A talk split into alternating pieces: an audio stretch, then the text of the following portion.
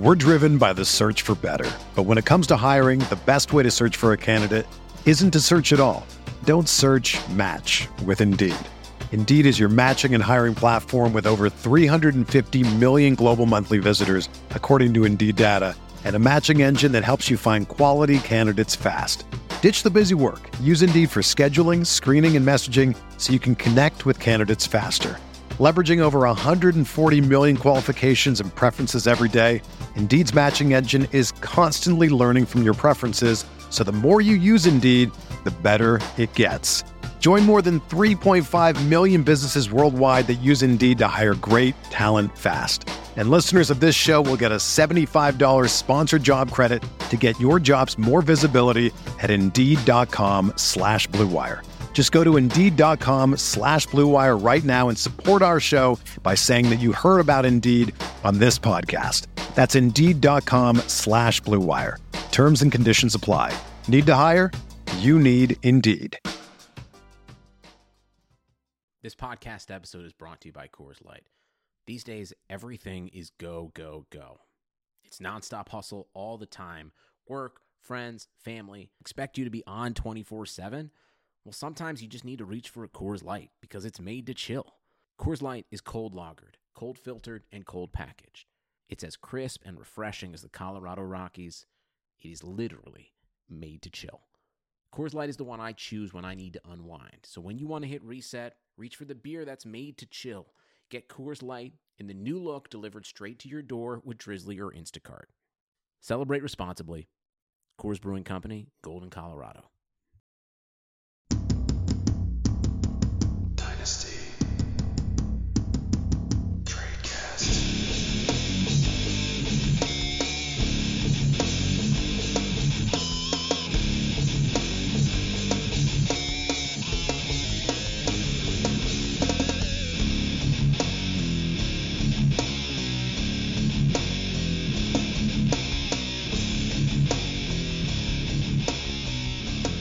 Hello, everybody, and welcome to another edition of the Dice Tradecast on RotoViz Radio, brought to you by our friends over at My Bookie. Week 15 is almost in the books, Dan. As we're recording, it'll be in the books as it's in the ears of our listeners. How's it going this week? It'll be going a lot better if any of my players scored fantasy points on the weeks that I need them to. But you know, this is uh, this is most likely going to be my second year in the last I don't know 20 years of playing fantasy football that I won't have a championship. So that's fun. There you go. All right, positive thinking over on Dan's end. I do have a couple teams that are still alive, couple that are teetering as we are talking at halftime of the Saints Colts game. Breaking news: Drew Brees, Michael Thomas, they are good at this football thing. Uh, I'm not sure if any, any of you guys knew that, but nobody cares about live analysis of a football game as we're talking, as we've learned from recording on Monday nights, basically the last three years. All right, let's go into our you know most important topics of the week. But before we do that i want to talk to you guys about our friends uh, ourselves rotoviz. Uh, as a low podcast listener you get a 10% off a rotoviz nfl pass right now. It's available at the nfl podcast homepage rotoviz.com slash podcast you're in the playoffs. Got to get it going. Also, I'm sure we'll have some great NFL uh, playoff fantasy stuff. Those are always some fun contests as well. Gain limited access to all of our NFL content tools, so you get amazing value and support the podcast network. Once again, it's rotoviz.com slash podcast. All right, so one of the bigger news items of Monday has been Will Grier is expected to be named the starter on Wednesday of this week. Kyle Allen to the bench. As a guy who was a big fan of Will Grier coming out of college. Obviously, big big numbers in the Big 12, uh, and then he went in the third round of the NFL draft to a team where I, uh, that I didn't think they had a backup backup quarterback in Kyle Allen. I, I, thought that when Cam Newton got hurt, then it would end up being Grier. But Grier had such a poor preseason that basically they were forced to play Kyle Allen. He had a couple of good games. I think he had like a five game winning streak. You know, who remembers that? Uh, and then he ended up, you know, being terrible for the last five or so weeks. So Kyle Allen played his way out of a job. Will Grier is going to get the opportunity these last two weeks to kind of audition. I think the Cam Newton era is over in Carolina. So I think this is kind of an audition to say, do we want to invest a first round pick at, quarterback? Do we want to, you know, go after one of the uh, maybe a Jameis Winston or another free agent quarterback that isn't, you know, Cam Newton? Yeah, I feel like they're one of the teams that's going to be in that the 21 draft class race. I feel like 2020 is probably going to be a not so fun year for them, even with all of the booming talent they have on offense. I'm not sure Will Grier or Kyle Allen get them there, and I agree. I think Cam Newton's all but done. Like, I mean, uh, he seems like he's almost destined to be a Chicago Bear. But I'm not sure. Yeah, or a Charger. That's that's another very possible uh, destination. I'm just I'm not sure. I like the the Grier change for the offense. Yes, Kyle Allen hasn't been good of late, but that kind of comes with more with with starts because teams start to figure out players and teams started to figure out Kyle Allen and, and now they can just kind of you know do whatever they need with him. So maybe the move to Will Grier will be good for a couple of starts. So it's it's possible it's good for fantasy in the short term. I would probably place most of my bets on that being not the case. Uh, I feel like he'll struggle early, even with all of that talent, just because I didn't really see an NFL ready guy uh, in Will Grier coming from West Virginia. I thought he was kind of like a career backup type. I feel like he could be serviceable, but I, I don't see I don't see this being the starter of the future. I feel like it'll be some sort of hodgepodge quarterback room for 2020, and then 21 they go after one of the high end guys in that class because outside of the top two, maybe three in this draft class, I don't know that we can really we can really plant a flag on any of them being a uh, a potential franchise quarterback. Yeah, I, for me, I like I said, I do like Grier, so I think that if he shows anything, you know, in, in, in, these two games that makes him look like a possible NFL franchise quarterback, then I think that he, he's he's going to buy himself the 2020 season because they're not in great draft position right now, as well as the fact that you know they did invest in third round pick in him. So uh, I'm I'm excited to what from what I see for for Grier, but also because like they have weapons. They have Christian McCaffrey, the best receiving running back in, in the NFL. They have DJ Moore, an emerging star at wide receiver, and Curtis Samuel's a, a very good NFL wide receiver too. So he he has a good opportunity to to be successful here, especially because they didn't throw him into the fire in like week three. They they let him sit behind Kyle Allen, let Kyle Allen get beat up for a little bit, and are now giving him the shot to to end the season like that. Um, so I, obviously it doesn't sound like you are a huge fan of Grier. Uh, if you had uh, Grier on a roster, uh, what would be the lowest pick you would take in Superflex? I mean, I'm I'd smash accept any second.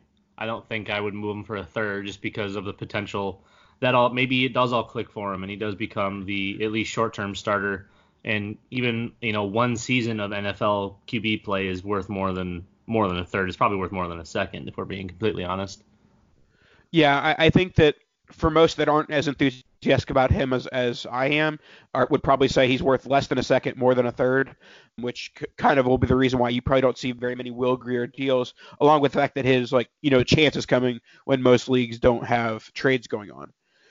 All right, let's move on to Tampa. Uh, we have Breshad Perriman. We talked about Justin Watson uh, getting his audition to be, you know, the wide receiver three in Tampa, and Breshad Perriman took that audition and said, "Hey, this is my audition, even though I'm a free agent. I'm probably not coming back anyways." But Breshad Perriman three touchdowns uh, against uh, who the Bucks play. Uh, I don't even remember. Who cares? Um, but oh, Lions. Lions are so bad. Uh, so yeah, uh, three touchdowns against the Lions. Uh, what are your takes on Perriman? Can we now say that the Browns and Ravens gave up too early? Also, the funnest fact, the funnest fact, the Browns signed Perriman and then traded for Beckham, and Perriman's like, hey, like, can I get out of this deal? And and he, they were like, sure. And Perriman has more touchdowns than Beckham on the season. Yeah, that's um, that's not great. I uh, it's hard to say if anyone gave up too early. It, it seemed like he was just never going to be healthy. It seemed like it was just never going to happen. And obviously, there was enough upside for Baltimore to take him in the first round when they did. I feel like it was not the best of moves at the time, and still really don't think that you can justify taking him as a first round player. He was one of those late risers that just kind of showed up and, hey, look, this big fast guy, and all of a sudden we're going to take him in the first round. And you know, his his career thus far has kind of spoken for itself. He, you know, had a kind of whatever rookie season, and he's basically doing the same thing with what like 10 or 12 games played this year that he did as a rookie. And Tampa has been just kind of using whoever they have there, and whoever's playing is going to score points. So it's hard to say that that wherever he'll go, he'll find some fantasy value. I feel like if he can find his way into one of these big pass heavy type offenses, it's possible he, he works as a wide receiver two or or maybe that deep threat wide receiver three for a team that's got a one in a slot. I don't think he ever is a, a true wide receiver one or two in an offense. I feel like he's got at best like a high end best ball asset type value that I think you could justify now kind of coming into his what should be quote unquote prime years because he is 26. He's starting to kind of like mini breakout, I guess. These last three games, he's looked surprisingly okay. Yes, Detroit is terrible, and the three touchdowns, I mean, those are what they are. But even against Jacksonville and in, in uh, Indianapolis, he, I mean, he played solid enough games where, I mean, you you can at least see it. I don't. I don't love him. I never have loved him as either a prospect or as an actual player but it seems like maybe he's kind of figured it out at least a little bit. Yeah, at the end of the day, though, I don't think that any team is going to invest enough in him to want to give him anything more than wide receiver three touches. I, you know, obviously we're talking about how stacked the 2020 wide receiver class is. and It's looking like the same for 2021. Those types of rookies are the ones that make Breshad Perriman turn into a special teams player or a guy who doesn't have an NFL job anymore. And so I, I think if you can get anything for him, if you can get a third or maybe even Perriman plus a fourth for a third, I'm fine selling and taking advantage of this very small window. I think he's an interesting talent, but I'm not sure he survives the incoming wave of rookies and you know all the other obstacles that basically a guy who busted and is now just trying to get any sort of opportunity he can get. But what if he's what if he goes to a team that's notoriously hideous for drafting wide receivers or isn't really in that in that mode. Even though this class is sick, we all know that this is going to be one of the better classes we'll we'll see. There's still those teams that that don't take the draft for that. They go after defensive players. They go after O line help. They take shots at other positions. And wide receiver becomes that. Well, let's just add random guys. Let's take some random dude and, and see if we can turn him into something. A place like, and I hate when people mention it, but a place like New England would make all the sense in the world for someone like Perriman because N'Keal Harry is really the only person there at this point that has long term, you know, a long term chance. Julian Edelman's getting up there and he can't seem to stay healthy. Uh, Jakobi Meyers is cool and all, but I don't know that he's going to stick. And outside of that, I mean, there's there's nothing there's nothing really there. So I feel like there's going to be enough teams where this kind of back half of the season is going to pique their interest, and he'll get. I mean, maybe it's veteran minimum, but still, that's a shot. And I feel like if he gets a shot, he'll be able to at least get out as like a wide receiver three or potentially wide receiver two, depending on the room he joins. I think that has to be a very thin room in order for Rashad Perriman to be the wide receiver two. There's a lot of them though. There's a lot of uh, wide receiver rooms that don't have depth. Look at the look at the two teams playing tonight. They've got Michael Thomas and T.Y. Hilton. The rest of those wide receiver groups are absolutely hideous. Yeah. All right, let's move on to quickly talk about Jameis. I think in the last four or five games, Jameis has unfortunately played his way into a long-ish term extension with with the Buccaneers. I don't think they let him walk, despite the fact that I want them to let him walk, whether it's to pick a quarterback in this year's draft or to tank for Lawrence or whatever it may be. But I, th- I think that Winston is now the long-term Buccaneers starter. What say you? Yeah, that's another that's another tough one because I mean, can you really justify spending?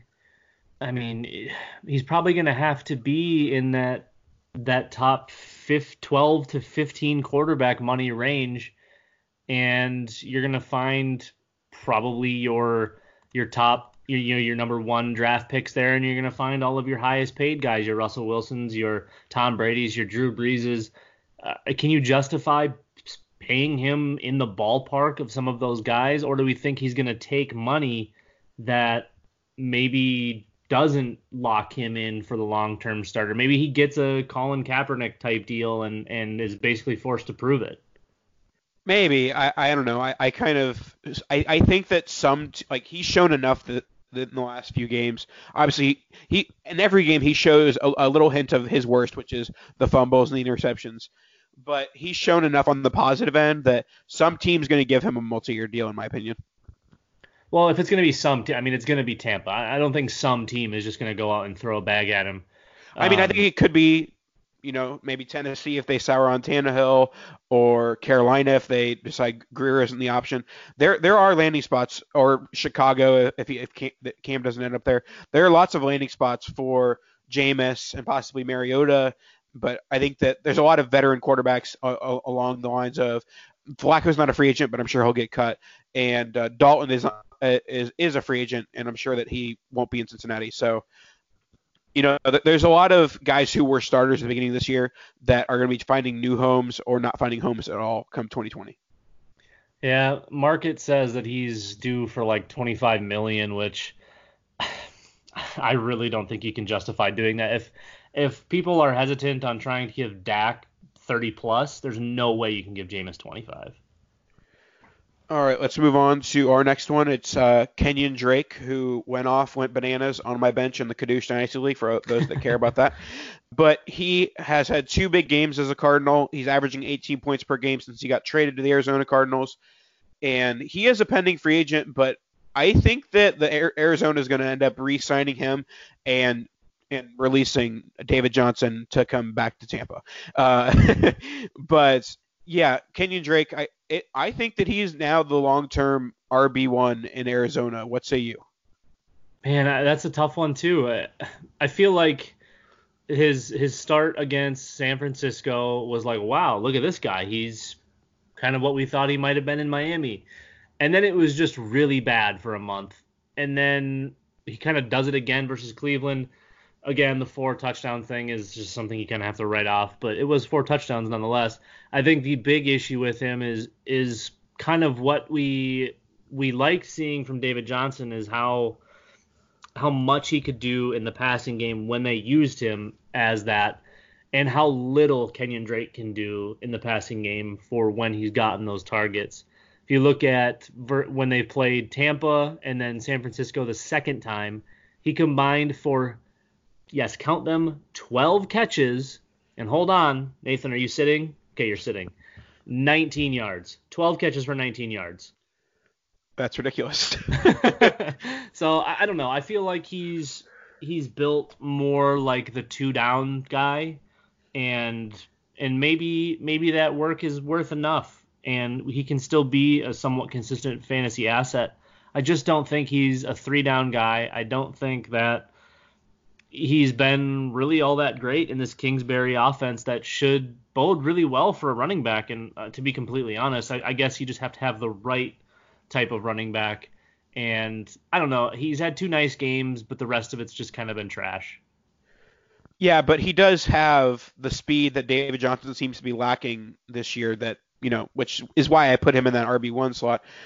But let's just let's let's talk about rookie pick value here. Uh, what's the highest rookie pick you'd give up for Kenny Drake right now? I mean, it's probably like a late second, just because I, I don't feel like he's a long, a real long term guy. Okay. I, I think when we had this conversation earlier, I think we were actually flipped. So I, I think you said mid second, and I said late second, and I think now I'm saying mid second because I, I back when we first had this conversation when he got traded, I didn't see him as a long term asset. I saw him as you know a short term plug for whatever reason that a team that isn't competing this year wanted a, a short term running back. But I, I think he ends up getting re-signed there, and you know there's promise in that Kingsbury offense. Is there any way they're getting out of that David Johnson contract? No, they're gonna have to eat it. That sounds fun. You know what also also is fun? Getting involved with our friends over at MyBookie. It's that time of year. Christmas is coming up quick as we're approaching the 25th, and our friends at MyBookie want to make your season special with 12 days of gifts. That's right. MyBookie is already one of the most trusted and reputable sportsbooks in the industry, and this holiday season, they're getting into the spirit with the giving of 12 straight days of giveaways. That's right, 12 days of gifts. A brand new gift every single day so you can take your game to the next level. They kicked off this promotion on the 14th with a par- free parlay for the U- for the UFC, and they'll keep up the gift giving through the 25th. Free bets, free spins, futures, and more. While Santa has his, they've checked off their list. They've got a little something for everyone, and this is the promotion that you won't want to miss, especially with the NBA and NHL in full swing, and all the college bowl games around the corner. It really is the holiday season and the best time of year for sports betting. Parlays, teasers, specials, anything you could ever ask for. MyBookie is here to make Christmas great again. Head over to mybookie.ag right now, promo code ROTOVIZ, R O T O V I Z, to get half your initial deposit in free wagers. And that, that's just the start of your savings. Make sure to check the site out during this promotion because there's going to be something new every day, and you're going to want to take advantage of these deals. So go to MyBookie with the code ROTOVIZ and start winning today. Dig me some MyBookie. Gotta love them. Love them as a sponsor. They've been with us loving this relationship. You know, uh, I'm I'm a I'm a my bookie kind of guy. Uh, okay, let's jump to someone that I've kind of poo-pooed and and never really saw the the three down capability. I thought he was phenomenal in space and was built more like the James White type. And this week kind of I, I wouldn't say it changed my mind, but made me a little bit more open minded. And of course, we're talking about Miles Sanders, uh, someone that was either loved or I guess I wouldn't say hated, but loved or kind of disliked through the draft process. I feel like he scooted up a whole bunch of boards based on uh, landing spot, and a lot of people didn't really take into consideration what I would consider the important tape. Very good in space. I, I, I can't harp on that enough. I feel like he's, I mean, he's somewhat special in space. But when it involves running between the tackles and having to try to find his vision, not so much. That's that's where my biggest issues came with Miles Sanders is his inability to find space. If it's created for him, he's electric, and we've seen that in Philly with you know kind of the the spotty usage of him, and now obviously with Jordan Howard being out, he's slowly been getting more and more usage. And this week we saw that bell cow usage. Yes, it was against a pretty bad Washington Redskins team, but he uh, he kind of did everything we're hoping to see from him. Uh, he was good in the passing game like he's been, and he was pretty darn good between the tackles. Nathan, is is this a sign of things to come from Miles Sanders, or do you think this is just kind of maybe the the opponent a little bit and his his the fact that there's no one there to take touches from him right now? I mean, for me, I, I think this is who. Granted, obviously, I think it's a bit extreme because he's a rookie and has had some, you know, changes with, you know, volume. But this year he has three 20 plus PPR point games. I think it's like six sub 10 PPR point games. So, you know, obviously a bit, uh, you know, hot and cold with him throughout the season. And I think that will, you know, not be this as much of the case in future years because the, the volume will go up. But I do think he is very much a big play guy that if he doesn't hit that 60 yard catch or doesn't hit that 80 yard touchdown, then he's going to have like eight points. And granted, you can say that about a lot of guys. A lot of guys, I mean, Derrick Henry for the first couple years of his career, it's like either a 60 yard touchdown or he has two fantasy points. And obviously Sanders gets his points a little bit different than Derrick Henry did, did but I do think he's kind of a, the, the big play threat that's going to be a bit streaky uh, week to week. It's almost like if Saquon Barkley wasn't good. That's the vibe I get. it's um yeah, I, I, mean there's he does enough uh, good in, in like you know as a running back. I just I struggle with the the three down portion of it. I feel like he's been priced as such basically from the jump. He he was like 102 or potentially 101 in almost every draft he's kind of stuck at his value and never really dipped because he's a rookie and because he's still playing in Philadelphia, even though Philly's been pretty bad all year. And I'd like to say it'd be a good time to buy him buy him in the offseason, but his price hasn't gone down. His price has maintained and it's only going to go up. And that's kind of what scares me because I I'm with you. I think I think if you're getting those big plays, he's going to have big weeks. He's going to have 18 plus points. But when he doesn't have them, it's just not there. And that's tough to rely on for someone that's being drafted where he's being drafted. So I feel like if we can start to see a little bit more consistency, we might be able to justify the where he's being taken and where he's being valued. But right now, I just I don't I don't see it at his current valuation. And some people might think he's valued low, but I mean he's he's creeping up there. If you if you think he's like a top 35 or 40 asset, I just I don't I don't see it uh, unless you're going to put James White up there too. I feel like that's probably the closest thing we've got. So Heath Cummings uh, from CBS Sports, you know, a guy who we interact with on Twitter a lot. Mm-hmm. Uh, he does a uh, believe it or not segment on Twitter each week, and uh, Monday morning he posted Miles Sanders should be viewed as a top 12 dynasty running back, and uh, that was 59% believe it. So 59% of Twitter thought that Miles Sanders should be a top 12 running back. I think that's a little bit premature. I understand why it's there, just because of how young running backs are valued and how you know we're always assuming the the highest range of outcomes, but I do think that there are probably like 15 to 16 running backs that I think are, are safer assets, guys that have more guaranteed touches over the next two to three years. So I, I think that Sanders has top 12 upside, but I'm not sure he's top 12 yet.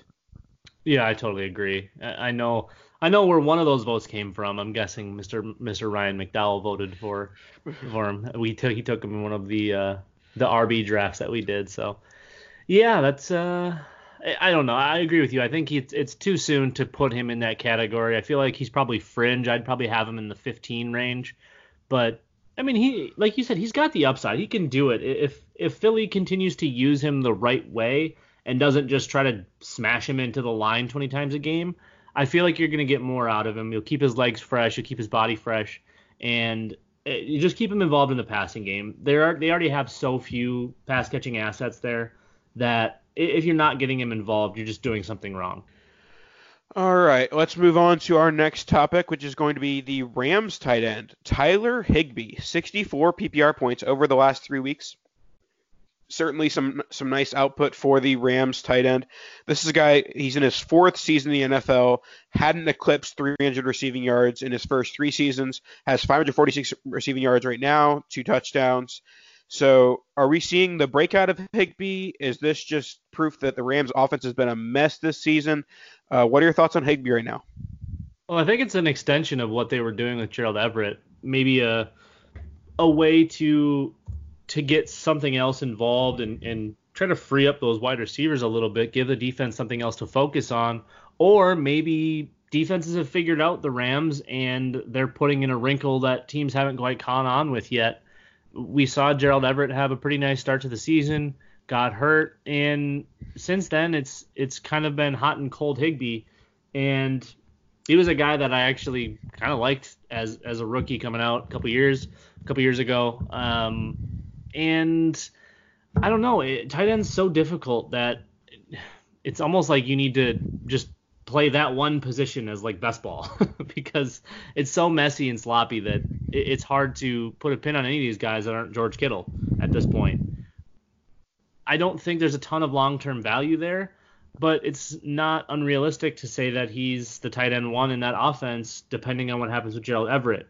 I feel like they like Gerald Everett more because of his athleticism, but Tyler Higbee is kind of showing that he can do more. He was originally the the blocker, the quote unquote blocker guy, but now blocker guy is catching passes. So if you can get the best of both worlds and, and just use Higbee, I mean maybe it becomes a, a move on from one of these wide receivers. I would assume Brandin Cooks, and start splitting out Everett more and running two, more two tight end sets. So I don't know. We'll see what McVay does for the future. But if I had to pick one today of the two Rams tight ends, I think I'm sticking with Everett. Well, I am actively checking on Gerald Everett's contract situation, but Higbee did sign like a, a four-year extension in September. So, uh, just an extra lineman for them, and then all of a sudden he started catching passes. Yep, and it looks like he has an expiring deal after 2020. So, I I think obviously they're more long term invested into Higbee and his production in the last few weeks is going to be you know show that they're going to want to throw to him more often. Uh, but he also f- uh, falls under the category of he's probably worth about a third right now. If you can get a second, I think that's a snap accept uh, because there isn't any sort of guarantee for his long-term value. Still competing with Everett, and also just the fact that tight end is so fickle. Let's move on to a topic you wanted you wanted to discuss: the 2020 QB ones in startups, or the QB one in startup. Uh, so obviously, I would say like around like week seven, week eight, we we declared on the show that there was a top tier of Mahomes, Lamar Jackson, and uh, Deshaun Watson. And now you are coming out with the take that Lamar stands alone as QB one. Defend your take.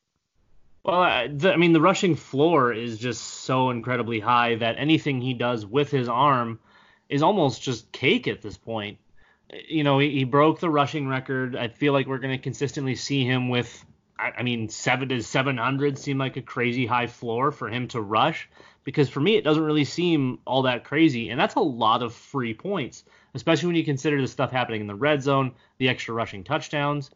I mean, the, the arm that I think, I think he's probably, he, he's probably, you know, kind of exceeded what everyone thought he was going to do with his arm to an extent where now it's like, how hard is this regression going to hit? And is 2020 going to be kind of what everyone thought Lamar Jackson's arm was? Or is 2020 just going to be the, hey, see, I did it last year, but now look, I'm doing it again because I'm actually a good quarterback? I think that's the question we have to ask. Is he an, is he an actually good quarterback? Or does his athleticism make defenses stand on their heels? I mean, I, I think he's very good, and I think that he, he is very easily a top three quarterback. But I I'm still taking Mahomes. I call me you know an old man who doesn't want to see change in the NFL, but like you know I feel like we've seen the story with Robert Griffin and with other mobile quarterbacks, and there's just so much risk every week, every run play that you know he's going to get hurt. He, like Lamar playing 16 games this year is going to be an anomaly. I, I think that granted, I think this is baked into his price, but I think that he's going to miss two to three games a year. I think that's fairly safe to assume. And with Mahomes, who has missed time this year without being that much of a running quarterback, I, I, I just think that he's a safer asset with his arm and not as much reliant on his legs. So I personally w- would take Mahomes easily over Lamar, but I also think that all three of those guys are pretty close. Yeah, I just feel like the the Lamar floor with his rushing is is I mean is a lot to stand on and I, I mean I love Mahomes just as much as anybody else, but I mean we saw how how hard regression hit this year and obviously the injuries play a role in that, but we all expected Lamar Jackson to be often injured and in you know everything. And for how much he puts his body in, in jeopardy, he hasn't really been dinged up much. I think he's been on the injury report a couple times, but uh, you haven't noticed it. He hasn't been any different on the field. So I feel like it's a 1A, 1B type situation, and I really couldn't fault you for taking either. I just feel like that rushing floor is is such an advantage. Yeah, and so do you think that it is now a tier of two and Watson has kind of uh, dipped back a little bit, or you think it's just like these are the two most exciting of the three, but they're all you know top three guys? I would say it's it's a series. It's a it's a group of two. I feel like I feel like we what we know Mahomes can do, and the fact that we're still seeing the little the little you know bits of it while he's kind of figuring out how to play through injury, and I, I don't think he's still 100 percent but seeing this true breakout from Lamar Jackson and watching him be, I mean, an elite fantasy football asset, I think those two stand alone with a pretty sizable gap. In the arms of the angel, oh, far no. away from here. This is it. Dan, what am I talking about? Well, if that ever happens again, I'm probably gonna just pull the plug. End it. well, uh, for any of you Sarah McLachlan fans, you're probably you're probably either thinking about those poor dogs in that commercial, or you're thinking about Josh Gordon like we are. And this is probably it. If you didn't sell when he went to the Patriots, and then when he got cut there, and then all of a sudden he's got a new team, and you didn't sell after that happened. Well, Uh, I think I think he just freed up a roster spot. So you've got that going for you, which is nice. But it's yeah, uh, this is probably it for Josh Gordon. At this point, I don't think we could really care about what he does as a football player for the rest. I think at this point we all root for him to mentally get there to battle his addiction demons that seemingly can't get away from him it's hard to have a football take because he he was such a promising player and he's so good and he's I mean you still see flashes of it. He wasn't really being used in any of his last few stops, but it's still there. And who knows if he's even sober out there playing? I would imagine not. But yeah, it's it's a tough one. I, I think it's just you, it's time to cut ties and and wish him the best. Yeah, my initial take when he went to the Seahawks was I didn't like it because I was worried that he would end up taking away targets from the breakout of DK Metcalf. That didn't end up happening, so that wasn't that too big of a worry. But as we talk about with, you know, him being gone, I, that clears up any sort of targets, maybe an opportunity for David Moore or whoever else they have at wide receiver three there. But yeah, Josh Gordon, droppable in dynasty leagues. I I think honestly this might I know this, we've had like a lot of these scenarios, but I think this might be the first time where you can like safely say, all right, you can you can drop Josh Gordon. Yeah, I, I agree. All right, let's move on. Uh, let's close out the show with the Heisman winner, Heisman winner Joe Burrow of Louisiana State University, uh, also playoff bound. So with the Tua hip injury, basically everyone is saying Joe Burrow. I don't know if you saw this, Dan, uh, but Joe Burrow was on the CBS today or whatever their you know pregame show is, and Boomer Esiason gave him a Bengal helmet, which is absolutely hilarious.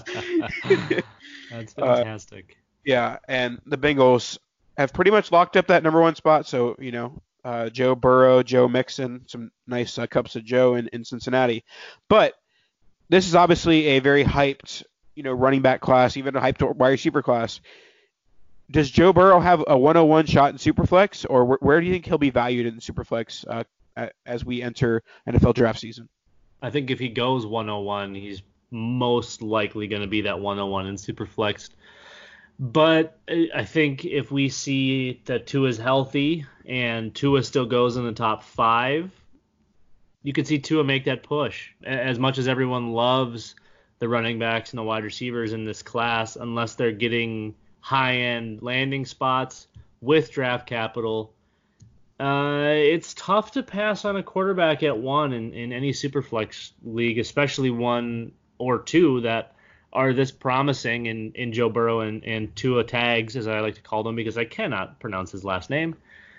And I don't know, man. I feel like the top couple of running backs make a push. There's probably three wide receivers for me at this point that can make that push, but – it's it's really really tempting to take Burrow or Tua at one. Yeah, I, I think that obviously Burrow is pretty much locked in at one. I mean, granted we've we've had years where like Baker wasn't locked in at one. I mean, people thought that Josh Rosen was locked in 101 this time. You know, before his their their rookie draft with uh, you know Rosen and Mayfield and, and Darnold. But anyways, assuming that that Burrow goes 101, I think that it's actually more dependent on where the first wide receiver and first running back go. Like if Jeudy goes top five, I think that he has an argument for 101. And I think that if there's, if there's any running backs, which it's not looking likely right now, but if any running backs go like top 10, top 12, then they're in the conversation. But me personally, as a guy who's such a big fan of draft capital, I can't see myself in Superflex taking like the the first running back off the board at like 21 overall over the 101 QB. Right. Yeah, it's it's not gonna. I mean, since he's basically got the top pick locked up, I, I think, and it, it's really hard to not see them taking Joe Burrow. And then, you know, a, a couple wins behind them, you've got, you know, the Redskins just took Haskins. They seem to be locked in. Giants have Daniel Jones. I can't imagine they're moving on. Detroit has Matthew Stafford. Don't see them doing anything. Well, the Dolphins have four right now. It, so the Dolphins you know, uh, there's I don't really think there's another team that is going to be. I mean, there could be a team that moves up for Tua, I guess, but it feels like Burrow at one, and Tua at wherever Miami picks is almost inevitable at this point, unless someone falls in love with Chase Young, even though he said he was going back for another year, which I don't. I, I think that's just keep his teammates into it type statement. So yeah, and I honestly would prefer to see. I would I would prefer Burrow in Cincy with that offensive line, you know, kind of coming back together next year. There's them still having Joe Mixon uh, over Tua in Miami. I feel like that's just a just gonna be a disaster. Alrighty, that'll wrap up our show for Week 15. Uh, if you are playing in a Week 16 championship, good luck to you. If you're playing in a Week 17 championship, leave your league. All right, that'll wrap us up for this week. Uh, thanks so much, Dan, as always. Uh, any parting words? Parting words. Uh, back to our Miles Sanders talk. I've, I've got an official take. Okay. I did a little pro football reference inquiry and, and kind of looked up where Miles is at right now. So he's currently, and I just used the you know baselines cutting off extra yardages, but 150 carries, 600 yards, 40 catches, 400 yards in NFL history is a rookie. Since 1920, that has only happened 22 total times. My comp for Miles Sanders is Giovani Bernard. Thank you. Good night. Caduce.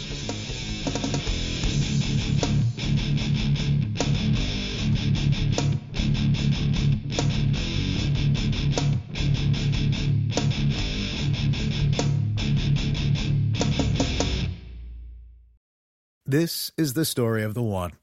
As a maintenance engineer, he hears things differently. To the untrained ear, everything on his shop floor might sound fine, but he can hear gears grinding or a belt slipping.